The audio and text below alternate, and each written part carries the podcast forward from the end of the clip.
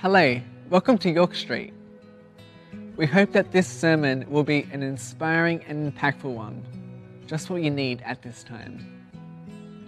For any of our sermon based studies, please head to our website at www.yorkstreet.com.au. So grab a cuppa, grab your notebook, whatever you need, and we hope that you enjoy the sermon. If I've met you before, my name's Anthony. I'm one of the ministers here at York Street. It's my joy to be able to share uh, some thoughts with you today. Today, we're wrapping up our vision uh, series that we've been looking at over the month of February. Uh, and we, have been looking at our new theme for this year complete joy. We've been exploring um, what, what that looks like and how we can live out um, an active faith in Jesus how we can, as a church that, that values uh, community, that values family, and above all puts Jesus at the head of all that we do, can, how can we take his message, his, his love, his care, his compassion, and his joy into the world around us? And so our theme verse this year um, is John 15, 11. Anyone got a wristband from last week?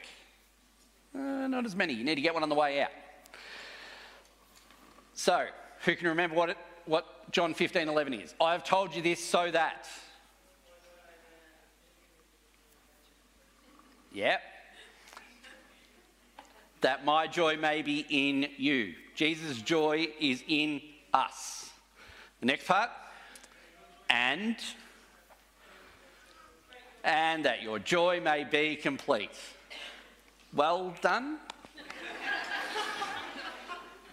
over the past couple of weeks, we've been uh, learning what, what joy really is. That the joy isn't necessarily a feeling, it isn't purely our emotions, it's not reliant on being happy or sad. Our joy is found in our relationship with Jesus. It's a gift given to us when we commit our lives to Him and His purposes. And so last week we spent some time looking at what joy is and what joy isn't and, and that we can find this joy in the midst of any circumstance that we face. And throughout this year, we're going to be re- revisiting this time and time again.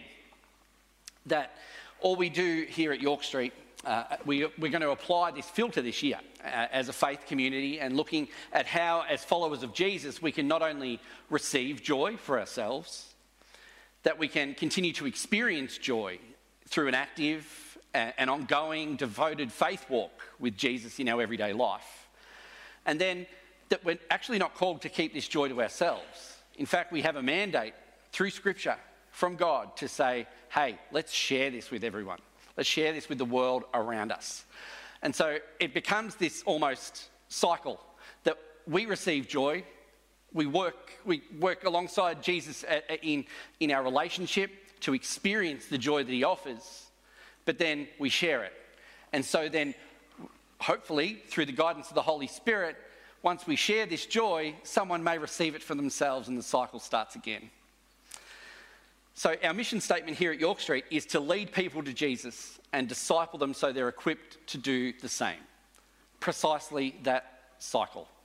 Receive, experience, and share Jesus and his joy so that people can do the same. And so today we're going to have a brief look at, at God's word and how we can, can be so full of this complete joy because of what we've received and that we continue to experience that we might just share it to the world around us. But before we do that, let's pray. Heavenly Father, as we, we come before your word today, would you reveal something to us, something that means that we're, we're changed for the better, that we're closer to you, and that we might be equipped to take all that you call us to do uh, into action, that we might put our faith uh, into action and that we might draw people into an experience of you. Father God, be with us today as we explore your word. In Jesus' name, amen. So, how do you think you go at having spiritual conversations? Good, by the sounds of it. So, like you're in church, which is great, or you've tuned into to, uh, online church, which is great. So, you're kind of in the right place. You're making a start. Sometimes we might get a bit embarrassed by these spiritual conversations, right? Not only with people in our community, but certainly if, if we don't know whether someone's a believer or not. So then comes all these feelings of maybe uh, anxiety, maybe embarrassment, maybe we become a bit nervous. Maybe we're concerned we might be judged. Maybe we're concerned we might be harassed. Maybe we're concerned that maybe we don't have a good enough argument to, to win the argument with them. Maybe, maybe we might get offended. Or maybe we might offend someone. Goodness me. See, the world thinks this about Christians, the world thinks that about Christians. And so sometimes it's easier just to kind of shrink into the background and do nothing. And I know this is a generalisation, but I think as the Western church in this generation, in this time, we're not so good at having spiritual conversations. And in fact, I'm not sure that we're that amazing at having just conversations, to be honest. Who's kind of a person that will shoot a text rather than make a phone call? Yeah, there's a few out there. I'm definitely one of those people. So we might have small group or we might go to church, and, and that's the prescribed time for spiritual conversations, right? That's where we check that off our list, and that's where we do that, and then we go about our lives. Anyone resonate? See, I think the enemy doesn't actually want us to lead people to Jesus. In fact, I know he doesn't. I know the enemy doesn't want us to have deep spiritual conversations about God. Tell me if you've ever had these thoughts or feelings. Oh, I don't know enough about the Bible to tell people about Jesus. Yeah, I have that one all the time. What if I make a fool of myself? What if I get something wrong? What if they think I'm weird? So what? They probably think that anyway, right? what if they don't understand me? What if they're so stuck in their own beliefs that they won't listen to anything I have to say? Or what if, and I hear this a lot about lots of things, it's not my gifting. Actually, it's your mandate. Oh. um, so think about the 10 closest people to you, right? 10 people in your life that don't come to York Street or to, uh, that aren't Christians. If you can't think of 10 people, there's your first problem. Second to that, what if I were to tell you that at least three or four of them would probably consider coming to church with you if you asked them? They'd probably blame you. They'd be like, oh, yeah, I'll come to church for you. But we all know that the Holy Spirit gets up to some stuff when they arrive, yeah?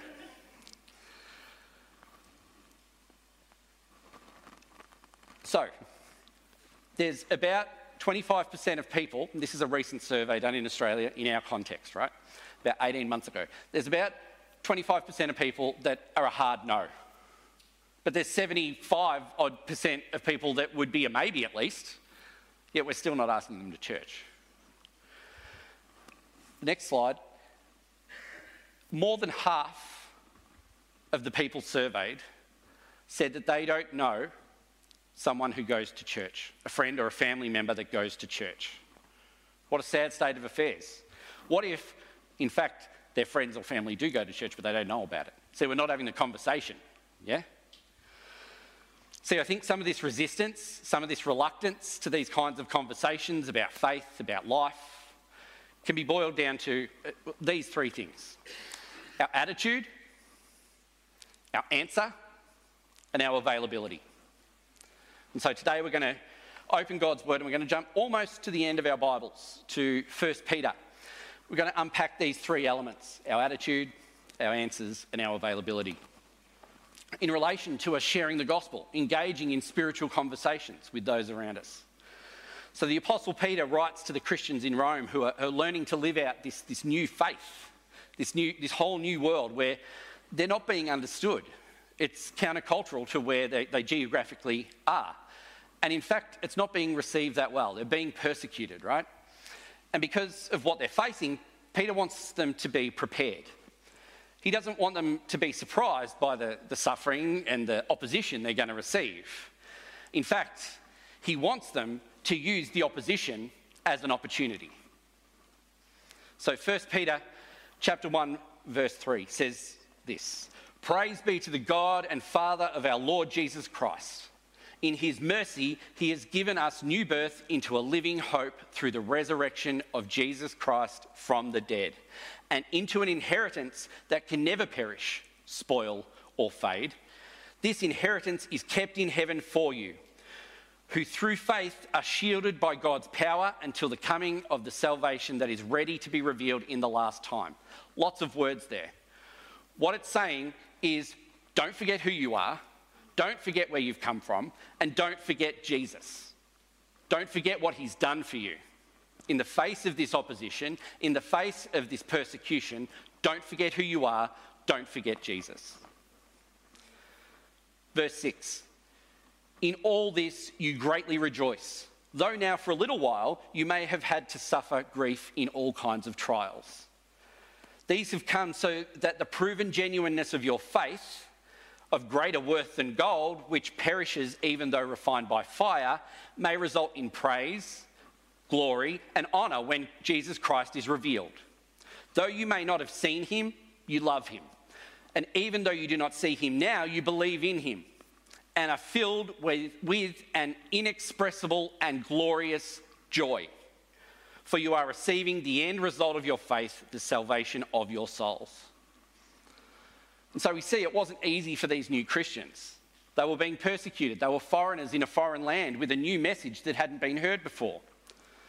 Peter's writing to them for two purposes one, to give them the warning, but one, to give them encouragement. He's telling them, You will face opposition. But there's an opportunity here to live out your faith, to show the people around you the transformation that has happened inside you as a result of Jesus. So Peter's letter was helpful to them. And it's helpful for us because we don't always respond like we probably should when someone disagrees or when, when our opinion's different or when we face these oppositions of life. And by no means are we under this level of persecution. So what's our excuse then? Maybe we need to consider the opposition as an opportunity. Maybe we need to adjust our attitude towards these conversations of faith. Now, I don't know about you, but like clearly I'm a pastor and I grew up and I didn't do anything wrong my whole life, right? Um, and so at school, actually, there's people who can, yeah, okay, sorry, yeah. So,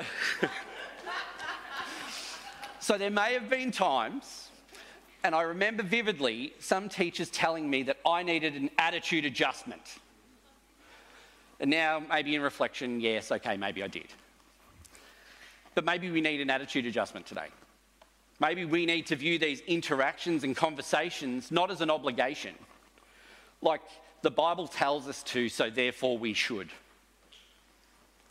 Like it's a rule. But you know what? As believers in Jesus, it, it actually has no effect on us because our future's secured.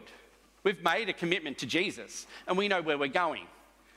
So whether we have a conversation or we don't doesn't affect us. But if we change our attitude, if we adjust our attitude, in fact, it's, it's an act of love. It's for the benefit of the person we're having the conversation with because we want to see them have the fullness of joy. We want to see them have a relationship with Jesus like they maybe have never experienced before. That's why we do it, not for our own benefit. So, why would we let our feelings get in the way? We need an attitude adjustment. Research from the Alpha Course says that people on average need 12 interactions and conversations to get them to a point of giving their life to Jesus. Who knows whether we're number one, number five, or number 12? But I don't want to risk not having the conversation because it holds them back from getting to number 12. Mate, it's not a 12 step process, but hear what I'm saying. We need to have the conversations. We need to be moving people forward towards a faith decision. Sharing the gospel and having these conversations of faith, it's all about the other person all about us being obedient to being the vessel for the conversation. All we've got to do is have the conversation. God does the rest. In fact, we can't make a change in their life. Only they, with the empowerment of the Holy Spirit, can make a change in their life, right? But we can have the conversation. It's the least we could do. 1 Peter chapter 3 says, uh, verse 13 says this Who is going to harm you if you're eager about doing good? But even if you should suffer for what is right, you are blessed. Do not fear their threats, do not be frightened. As tough as it feels sometimes, it feels like society is moving away from a lot of what we stand for as Christians morality and ethics and, and our, our Christian values and message is being lost in so many ways. But I still think we're a long way from this persecution. Yeah? We're still a long way from what many people in many countries experience as a result of their, their beliefs and their faith in Jesus. Verse 15 says, But in your hearts revere Christ as Lord. Always be prepared to give an answer to everyone who asks you to give the reason for the hope that you have. But do this with gentleness and respect. Keep a clear conscience so that those who speak maliciously against your good behaviour in Christ may be ashamed of their slander. We've all heard the term, or maybe we've been called Bible bashers, right? See, Peter's telling the church don't do that. don't smash people with the gospel. Yet we're to seek peace and pursue it. Keep a clear conscience. Approach people and conversations with humility and with love. Remember, that's the whole point of the conversation. It's for their benefit, it's that they may experience Jesus for themselves. And there's one more piece of godly wisdom that, that Peter described in his writings to these early Christians a directive that we would all well, uh, do well to note. No matter where we live, no matter our circumstances, as, God, as God's children, we should be prepared, ready, and willing with our response to what is it you believe in? What do you stand for? So when someone asks us, we're ready with the answer. If we have a hope in Jesus and are committed our lives to his purposes, we need to be prepared with the reason we have our faith. See, it's an answer, it's your answer. It's not all the answers. We don't have all the answers, we never will but you have an answer and the answer that maybe they need to hear. Um, you, you don't start a conversation with, let's read Revelation. well, I haven't, and it's probably not a great idea. Or um, don't, don't pull out your views on like the transubstantiation of the Eucharist or something like really like deep. It's not, it's not going to get them there probably, or at least at the start. But there was a time maybe recently, maybe a long, long time ago, where you had an interaction with Jesus. He changed your life. You invited him into your life, and you haven't lived the same since. That's an answer. Your story is the greatest evangelism tool you have. There was a time where you didn't know Jesus, and now you do. And you live your life, hopefully, a bit different than everyone else. That is your greatest tool in these conversations. Your own faith story is an answer, it's not all the answers. Have you ever intentionally sat down, and probably not, and that's okay? Have you ever sat down and considered those threads throughout your life where God has revealed himself? Where he spoke to you in that moment, where you felt his presence in that moment. And you can see those moments line up time and time again. Because in the moment, you don't always feel it. But if you sit back and reflect, you can see His goodness and His grace reflected throughout your life. And that's the answer you can provide.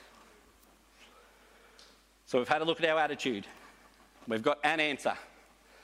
And now we need to be available, yeah? 1 Peter 5, verse 6 says, Humble yourselves, therefore, under God's mighty hand, that he may lift you up in due time. Cast all of your anxiety on him because he cares for you. Be alert and of sober mind. Your, en- your enemy, the devil, prowls around like a roaring lion, looking for someone to devour. Resist him. Stand firm in the faith because you know that the family of believers throughout the world is undergoing the same kind of sufferings. See, it's not unique to us here. Christians all over the world have the same though different contexts, the same uh, struggles in trying to get the message out. Same insecurities, the same, same anxieties. And we find time in our lives for all sorts of different things, don't we? Obviously, there's like work or school, or maybe we volunteer. We've got also a fair bit of spare time. Maybe we play video games. Maybe we indulge in Netflix. Maybe we play sport. Maybe whatever we fill our time with plenty of things. All good stuff, all fun things, and all okay in the right amount. But what if we opened our diaries and booked in a time for spiritual conversations? Okay, maybe it doesn't need to be every Tuesday at four o'clock. Or does it? Because maybe we're not prioritising the things we should. What I'm saying is, we're busy people, don't get me wrong, but where are our priorities at? So the challenge, I guess, is are you prioritising matters of faith? Are you prioritising your call to share the gospel and have these spiritual conversations with the people around you? Looking to view the, op- uh, the, the obstacles as the opportunities, even when it seems like you're not getting anywhere. Maybe you're at number 11 of the 12 conversations. Even when it feels hard, maybe when you're embarrassed, maybe you need to be vulnerable. It's worth it because it's for them, not for you. So, a challenge for our church this year uh, as we look at sharing this complete joy that we have. Maybe we're willing to realign our attitude. Maybe we're, we're, we're going to be prepared and we're going to be intentional in our conversations. And maybe we're even going to be prepared with an answer for the hope that we have. This year, we're, we're launching what is called 32U. So the challenge is every 30 days, once a month, right? Have two spiritual conversations. Is that all? Lovely response. But see, we're not doing it. So if we need to be intentional, maybe we can just get by with two. It's not the maximum you're allowed. At least every 30 days, meet with two people. Maybe meet for coffee. Maybe have a meal together. Invite other people to your place. Better still, invite yourself to theirs. They have to clean up. meet at a cafe. Meet at church. Meet down the street. Wherever, whatever the context. Meet with two people. How hard is it? Well, there is a catch. Meeting with two people mightn't seem that hard at face value, but it has to be with the express purpose of having spiritual conversations. And so we can all have a coffee or a meal or invite ourselves over to our, our mates that we already have mates with. Having the spiritual conversations is the tricky part. And so maybe there's an opportunity today after church to get one of these two conversations out of the way. but you know what? There's another 29 days in the month, or whatever it is. And there's still an opportunity to turn those, those obstacles, those, those things that are holding you back, into an opportunity to share faith. Maybe consider asking if you can pray for them. They can't stop you. But you know what? My experience is that anytime I've offered to pray for someone, they're actually a bit confused by it. They mightn't understand it, but more often than not, they say yes. Consider asking what they believe. Maybe it's different. Don't be offended.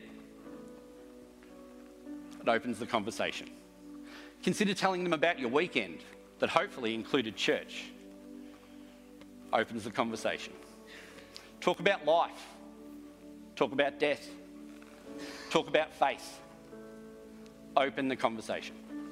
And remember, we don't know where we're, we're at in those 12 interactions. Maybe today's the day where they're ready to make a decision. Or maybe you're just the first one. It doesn't matter. We're not in control. We're just being obedient to what we're called to. And so we're going to revisit this throughout the year. We're going to try and, and provide opportunities to, to learn more about sharing faith, more about having these deep spiritual conversations, more about sharing the joy that a life with Jesus brings. 1 Peter chapter 5 verse 10 says this. And God of all grace, who called you to his eternal glory in Christ, after you suffered a little while, will himself restore you and make you strong firm and steadfast. To him be the power forever and ever. Amen. Let's pray. Heavenly Father, we thank you that you're with us today. We pray that you will embolden us as we go from this place to have the conversations that we need to have. That we would draw people to a place where they even just consider who you might be in their life. Father God, we thank you that you equip us each step we make into your call. That it's not on us to bring them to you. You will do that. You will draw them to yourself. Father, use us in the conversations, use us in our interactions. And Father, above all, would you draw people to yourself? Would we be obedient to what you ask us to do? But would we see people come to you and come to know the joy you hold for each and every one of us? Father God, we pray these things in Jesus' name. Amen. If you would like prayer or to find our sermon based studies, please head to our website or check the description below for a link. If you enjoyed the video, feel free to share the video, like, subscribe, and hit the bell icon for updates of when we release new videos. Remember, life can be tough, so let's do it together.